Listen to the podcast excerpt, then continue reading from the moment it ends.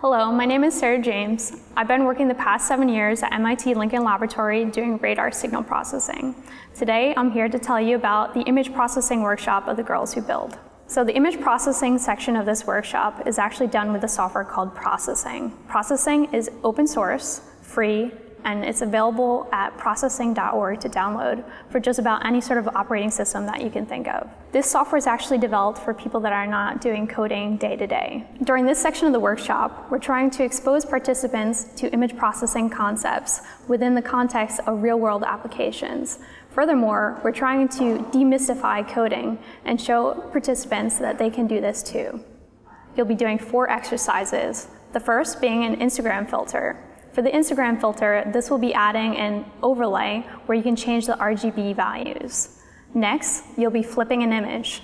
This will be a flip that's vertical, and during this, you'll be actually moving around the individual pixels. After this, you will convert a color image to a different color scheme. So you'll take something and convert it to one single color.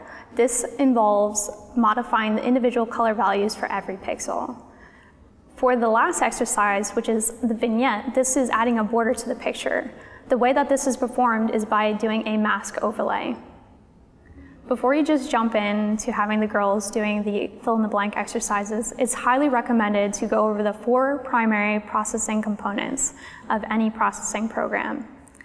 The first is variable declaration.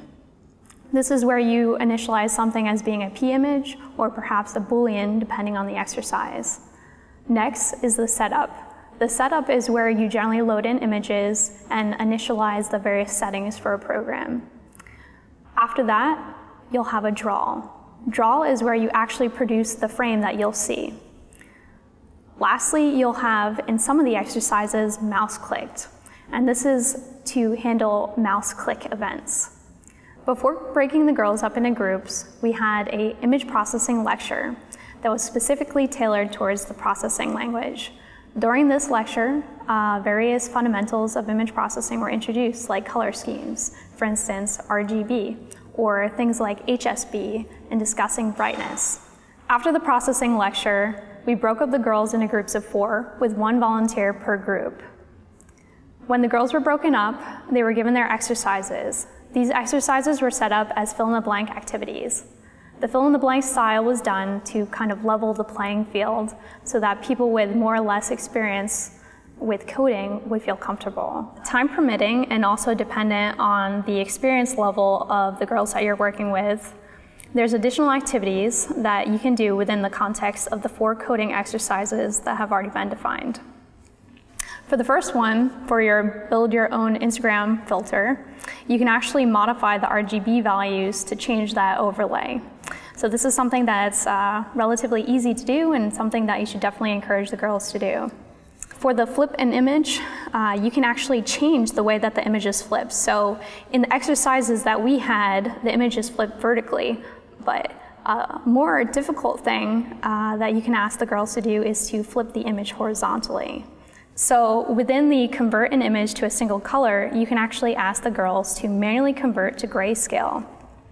For this activity, this is something that's uh, introduced the girls to the way that color is perceived by humans. For the add a vignette, uh, one really relatively easy thing that you can ask the girls to do is vary the size and color of the vignette. Lastly, and this is the most difficult, you can actually ask the participants to combine all elements from all of the exercises. This is something that is the most complex because it involves potentially changing the way that the code was originally run in the exercises. So in terms of the lessons learned, there are certain things that we did not do during Girls Who Build, and in hindsight, we would have done if we were to do this again. One of the first things is actually introducing the fundamentals of programming. Things like introducing if statements, while statements, what a Boolean is, things like that. When we had done Girls Who Build, we kind of just jumped right into the exercises after an image processing lecture. And that wasn't really enough preparation for the girls. Uh, the first exercise was very difficult to get through. That's another thing that you could potentially do. If you have people that are not really experienced with coding, feel free to go through the first exercise together and then have the students do the following three exercises individually. each individual student had their own laptop. Don't think that this is something that you need to do. You may find that having multiple students with only one laptop will be sufficient and actually might introduce them to working in a group and the type of collaboration that entails. Also along those lines, if everyone has their own computer, you might find that it's very isolating. One thing that Girls Who Build did not do, but it's something that we may look into in the future, is using some sort of collaborative editing software. Uh, an example of this is TitanPad.